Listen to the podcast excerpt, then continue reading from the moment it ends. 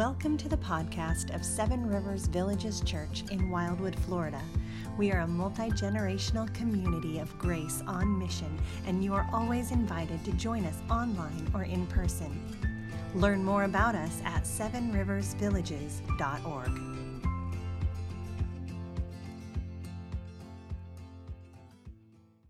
All right. Let me invite you to turn your Bibles, if you have one, to Mark 14. If you do not, uh, then uh, we do have it on the screen behind us, and you'll be able to follow along with the reading. Uh, see, there we go.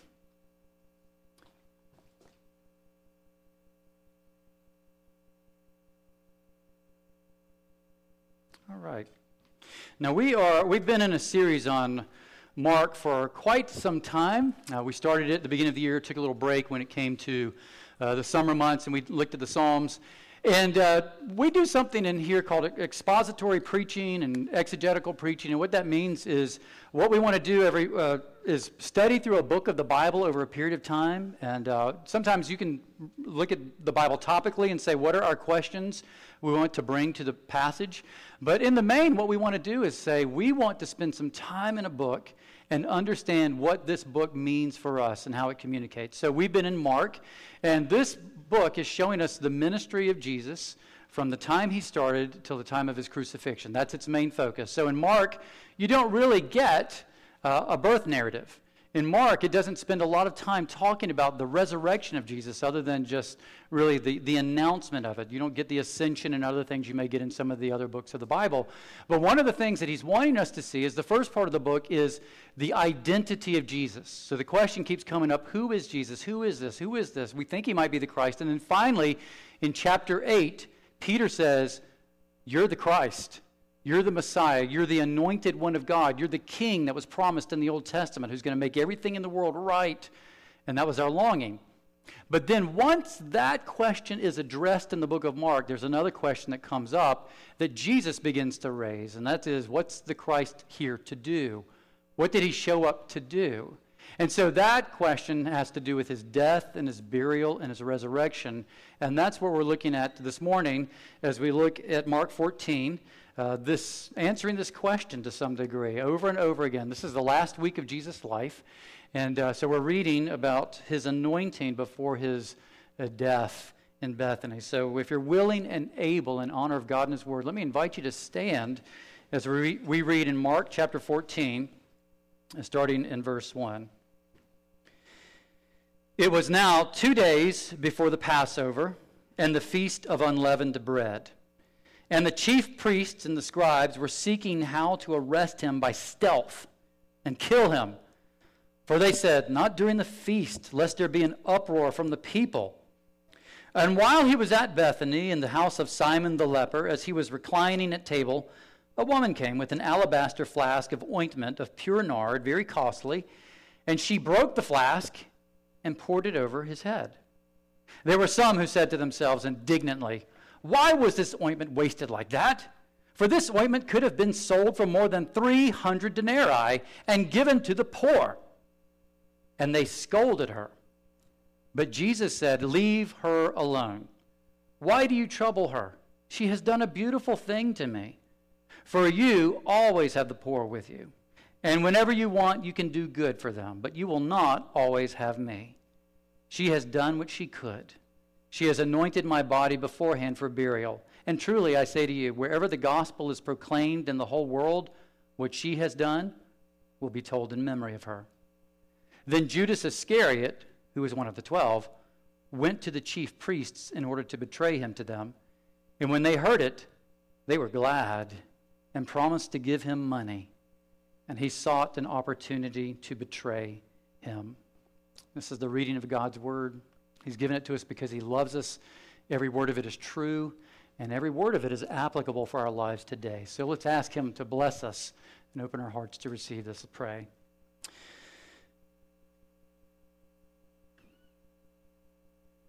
Lord Jesus, we come to you this morning.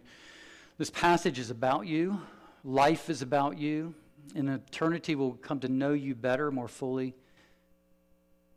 But today, with everything that's going on in our lives and our hearts, we need to hear what this passage tells us about you. And so we pray that you would enable us to push aside the things that are going on in our lives. We pray that you would enable us to, to uh, push aside some of the questions that may arise, the details of the passage, and simply to see you. Holy Spirit, we pray that you would enable us to see Jesus, focus our attention and our minds and hearts. And Lord, I pray for myself in the midst of this. Uh, you know the swirl inside of me of emotions and thoughts. And I pray that you would help me inwardly to be focused on Jesus the King, that I may hold forth words of life uh, for your people.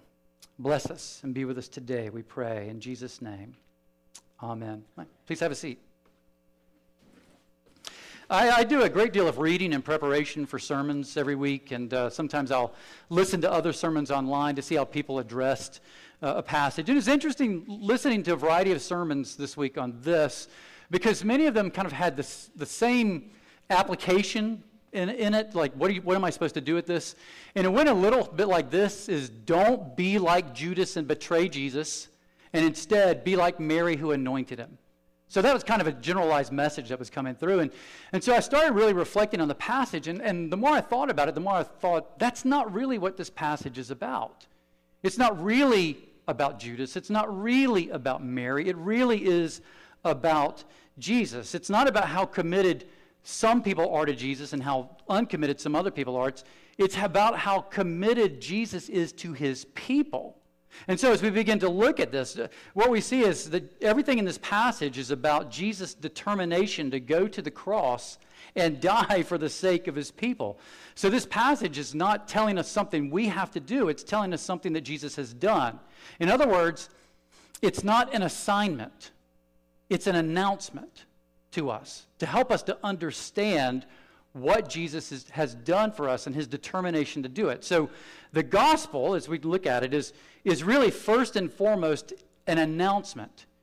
It's news, it's not advice.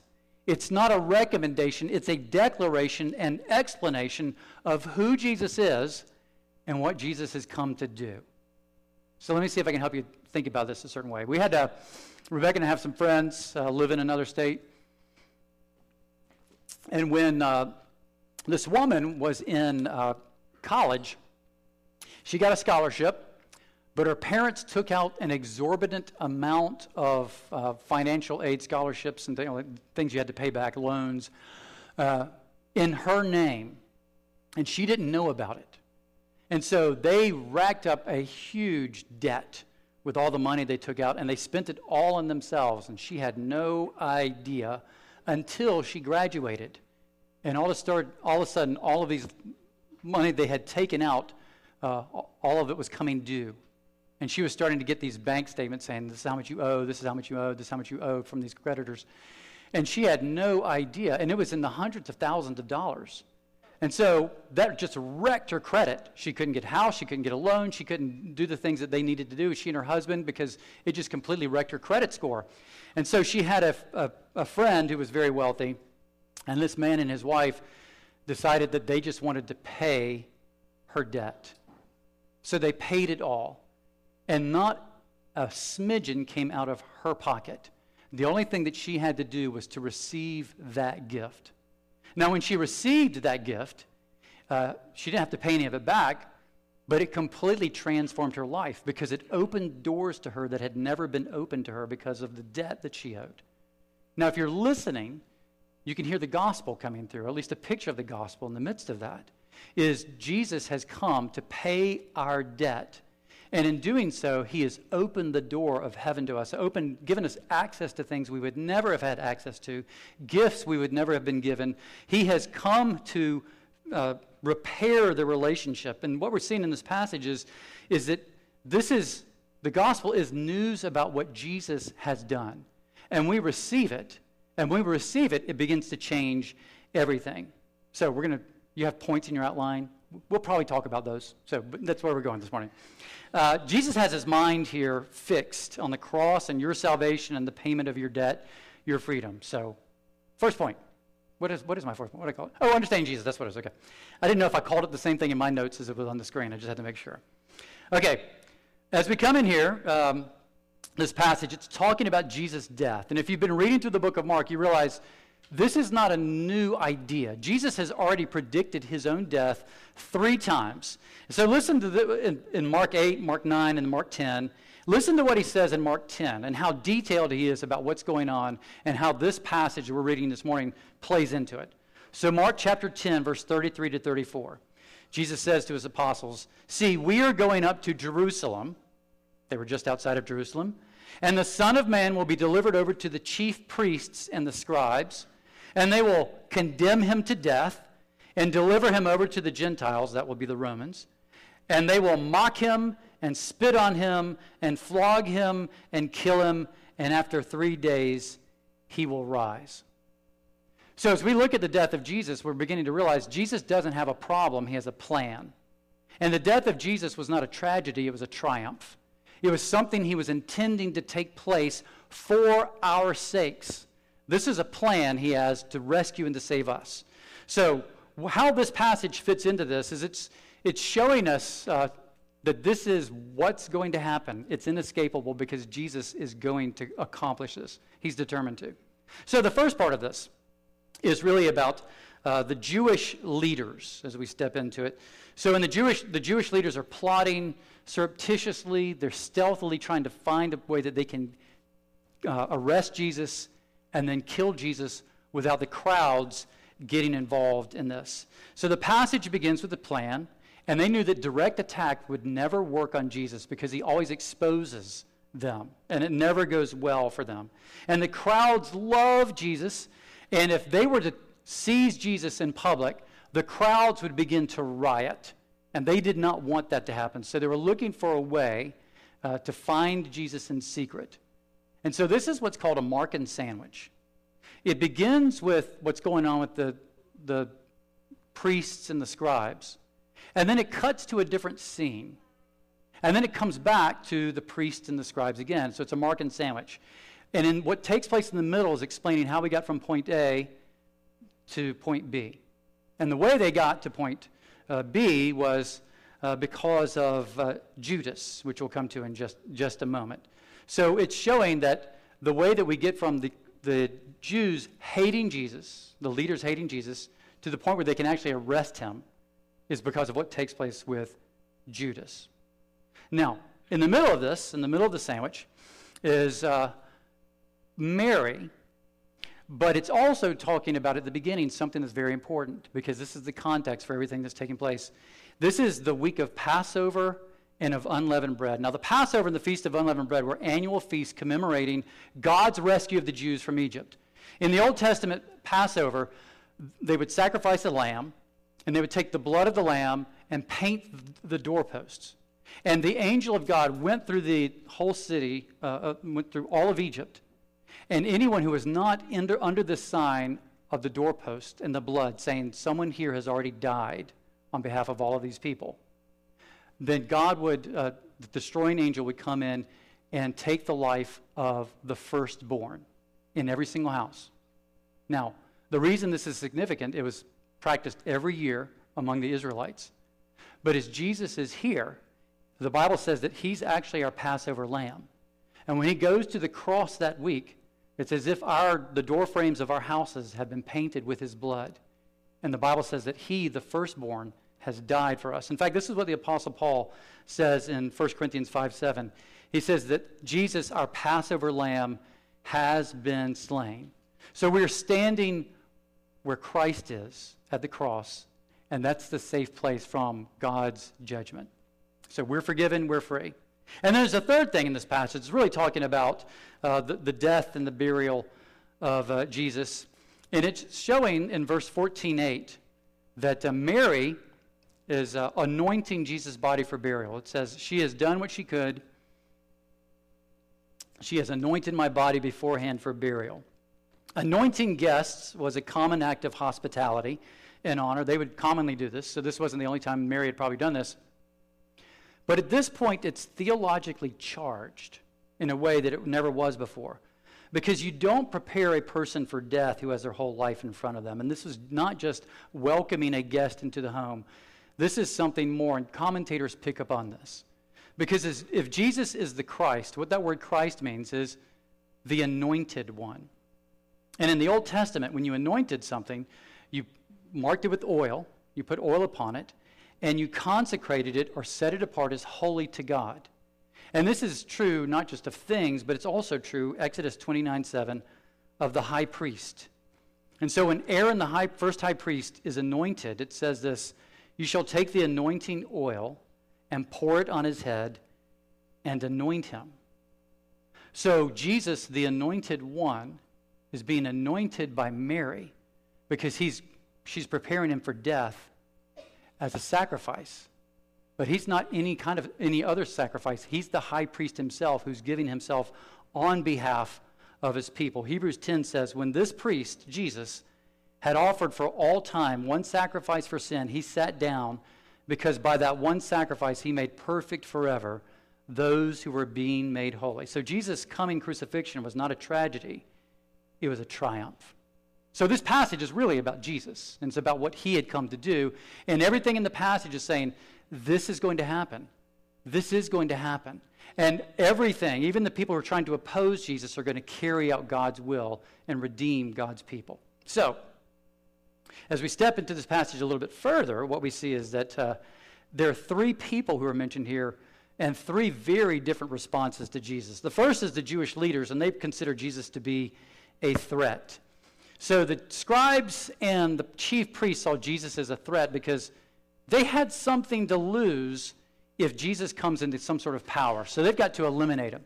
And so, one, he had the favor of the people, which meant that if, if he steps into power, they're going to lose power, and they don't want to lose power. And then the second reason is potentially this if the people follow Jesus and he sets, he's set up as the Messiah, then the Romans are going to come in and attack Jerusalem, and everybody's going to lose their place. Not just the scribes, but everybody. So they saw themselves as uh, keeping the status quo so they can keep their cherished lives and keep Jerusalem intact. When the Jewish leaders opposed Jesus, because if what he says is true, then what they want out of life, they can't have. They believe the world, what they believe about the world and themselves cannot be true. If Jesus is who the Bible says that he is, then it changes what they want to be true and how they want to live. So Jesus' words and his cherished beliefs were in conflict with their beliefs and cherished truths, and they're in conflict with one another. And I was thinking about that this week, and uh, I realized that uh, this is very common in the United States for people to say to say, I have my personal truth and you have your personal truth. Have you heard that? I've heard that quite a bit. And I realized, well, for the Christian, I don't believe I have a personal truth. I believe I have a person who is the truth. And so I trust him.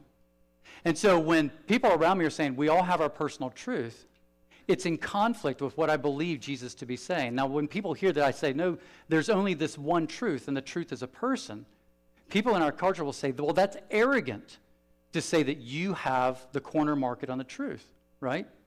So, Michael Kruger has this great quote about that. It's actually in your bulletin. I wanted you to have it, but it's also going to be on the screen behind me. And he says, is it, he asks the question, is it arrogant simply to believe what Jesus has said about himself? Is it arrogant simply to believe what Jesus has said about himself? Not at all. It is his claim, not ours. We are merely passing it along. The real objection, then, is about Jesus. Everything comes down to what people think about him, not what they think about us. Is he arrogant to claim that he's the only way to God? Well, that depends on the identity of Jesus. He didn't claim to be a mere human or simply a prophet, but rather the divine Son of God. And as such, he would certainly have the authority to tell us about how one goes to heaven. So I've imagined myself kind of standing before somebody who might say that and to say, look, you're claiming that truth is personal, and Jesus says that he's the truth, the way, the truth, and the life. And it's not arrogant for me to say, I believe one of you over the other, right? Because you're both making a claim. It's just that I find Jesus and who he is to be more loving and trustworthy and powerful and redemptive than what you're saying. So I trust him. I believe. And that's not arrogance. That's what we call faith. So Second person that's here is Mary. And if the if the Pharisee, if the leaders of Israel were saying, enough of Jesus, what Mary's saying is, Jesus, even if. Jesus, no matter what. And we see that because she takes a, a little a flask of nard, and people said, and they were right here, uh, that it was a whole year's worth of wages. So that whatever you would make in a year, that's how much that was worth back then. And so she basically has a family heirloom. And she takes it and she breaks it, and that's how you, there wasn't a cork, you just had to break it, and it all flowed over Jesus. And she prepared his body for uh, burial. Now, the woman in the passage is unnamed, but you see in John's gospel that this is Mary, the sister of Martha, the sister of Lazarus, who was raised from the dead. And as we read through the passage, uh, she's the one who sat at Jesus' feet and learned along with the other disciples. She's the one, she's one of the women who was there at Jesus' resurrection. And so she's being trained and taught by Jesus just like all of his other disciples. And a lot of times when people look at this passage, they'll say, that Mary had no idea what she was doing. And I was, as I was reading this and thinking about the things she's heard Jesus say, I'm, i was thinking, I, I don't know about that. I think she might have had an inkling and some sort of spiritual insight about what was taking place here because Jesus has been talking about his death quite a bit. And it could be that Mary, out of all the other people who were listening and having seen her brother die and then been raised to life a few days later, that she probably has some sort of insight about what's taking place. Now, she didn't know Jesus was coming back from the dead. She didn't understand that Jesus was bearing her sins, all of these things that were find, found out after the fact.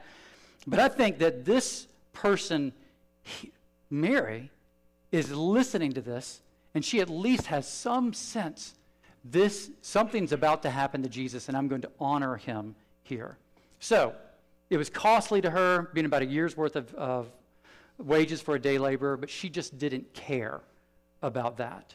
She did what she could, Jesus said, with, with what information was available to her. So now we come back to what we said at the beginning. Is the point of the passage to say, um, you know, be like Mary? You need to be like Mary.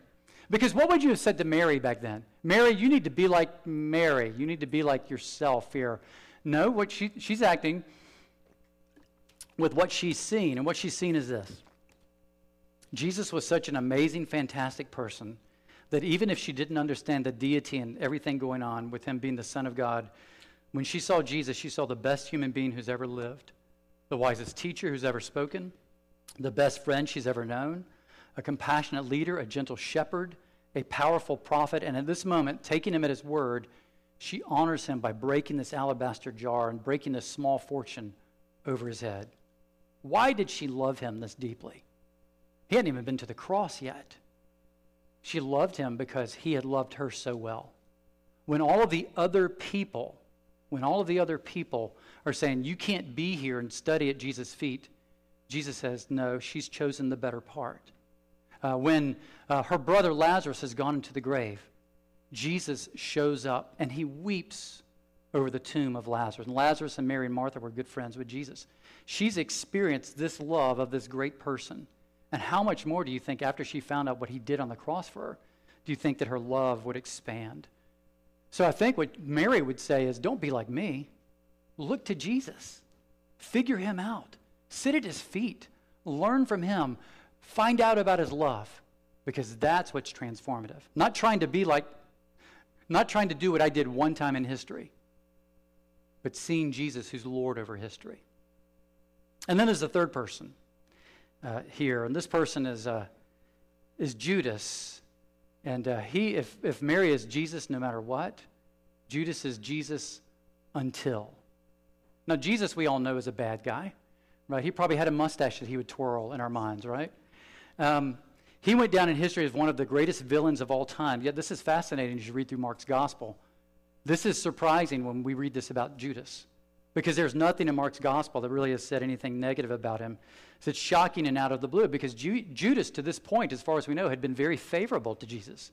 He was there giving his approval when Peter said, You are the Christ, and said who he was. Judas was among those who drove out demons when Jesus sent them all preaching in the area. So this is shocking. But if you go through the Gospels, we get a kind of a complicated picture of Judas. In John chapter 12, verse 4, which is a parallel passage to this, uh, Judas is actually identified as the person who uh, griped about Mary and taking the uh, and using the ointment over Jesus. This is what we read in John 12, 4 to 6.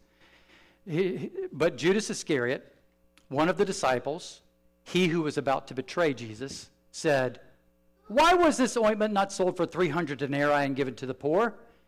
Judas said this not because he cared about the poor, but because he was a thief. And having charge of the money bag, he used to help himself to what was put in it. So he was embezzling money from Jesus. He was taking money that wasn't his. Now, uh, if we begin to think about it, we can probably put ourselves in his shoes a little bit. Jesus liked controlling the money bag, and that could be a very complicated mo- um, uh, motivation. For instance, if people came and were asking for money, like the poor were coming and they were giving money to the poor, who, did, who was the person doling out the money? Is Judas. He's got the money bag, so he's the one who gets to give money to the poor. And don't you think that stroked his ego a little bit?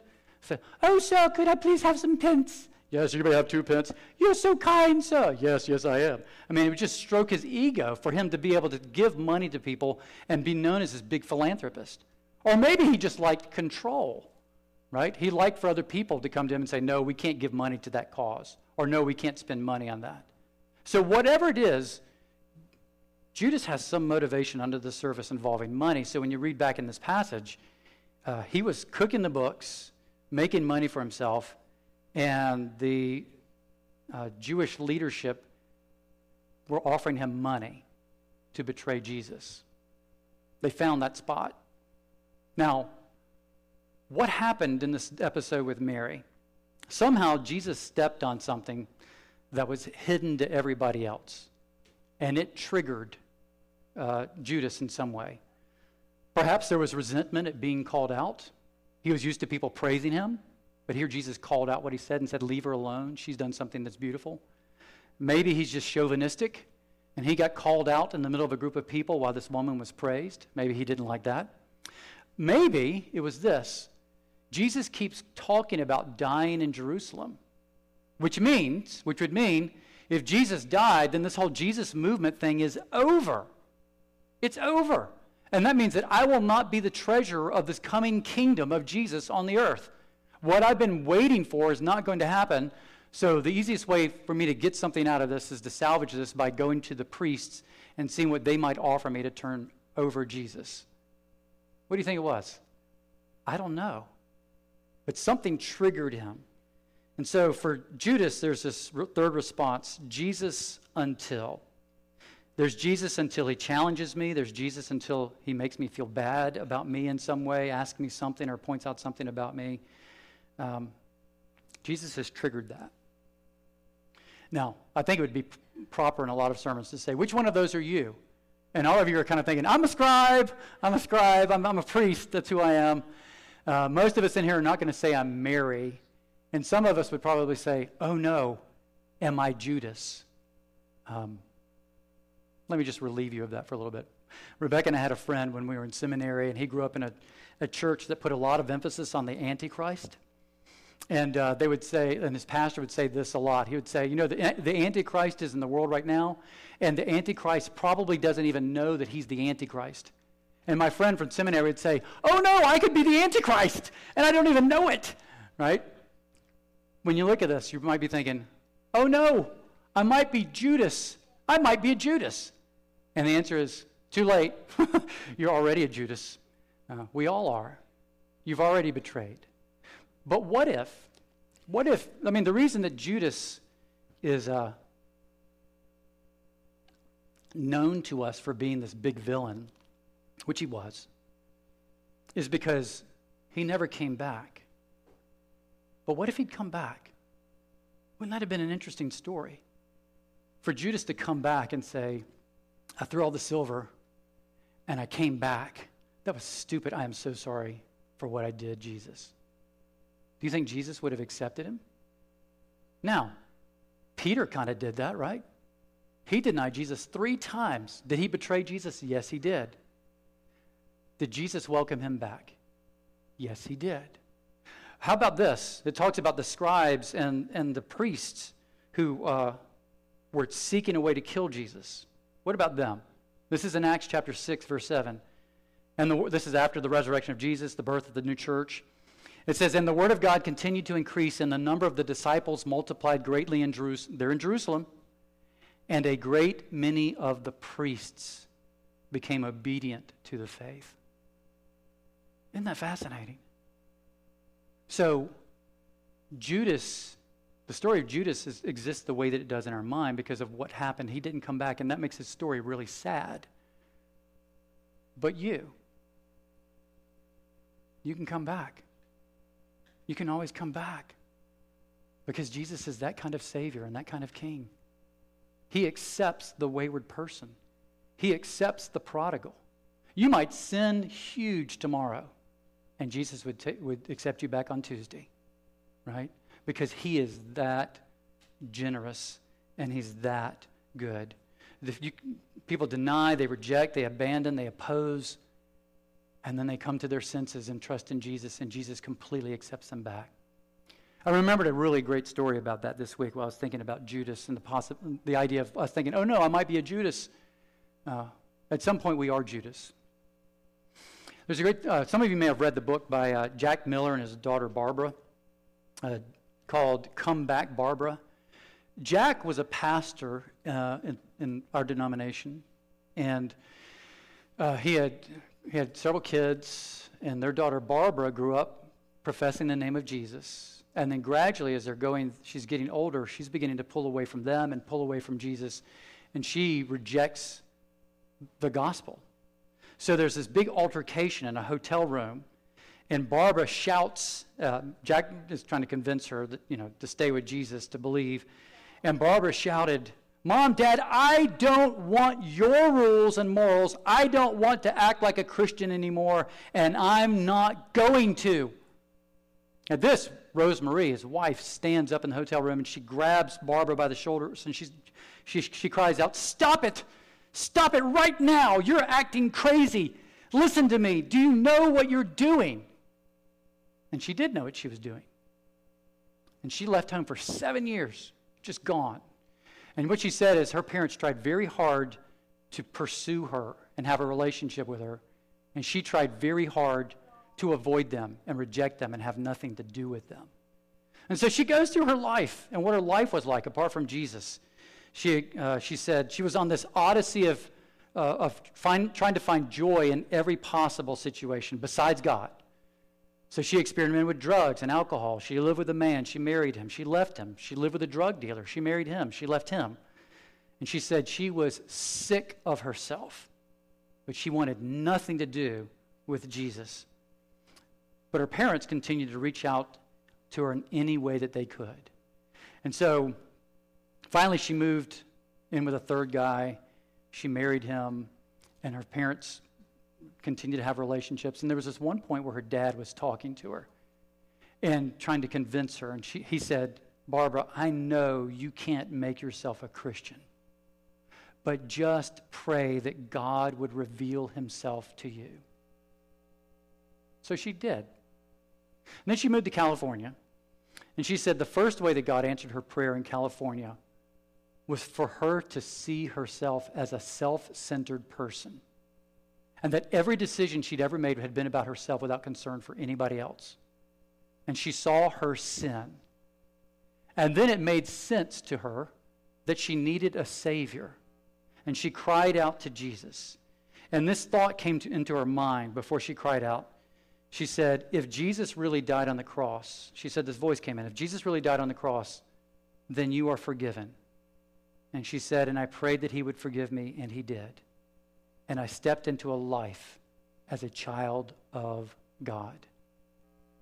The prodigal comes home. The Judas who betrays is accepted back. And what he says is no matter what you've done, where you've been, how many times, what you've said about Jesus in your anger and frustration, Jesus accepts you back and welcomes you. This is Arthur Pink. He said, He foresaw my every fall, my every sin my every backsliding, yet nevertheless he fixed his heart upon me. So, what's this passage about? It's not be like Mary, it's not don't be like Judas. It's focus on Jesus. He was determined to go to a cross to save me and you and anybody who called upon him, no matter what we have done. He's the Passover lamb who died. And if we believe in him, it's like being in that house where the blood has been shed and marked the door, and the angel passes over and says, Someone has already died on behalf of this person. We are safe, we are free, we are loved, we are cherished. So let's pray.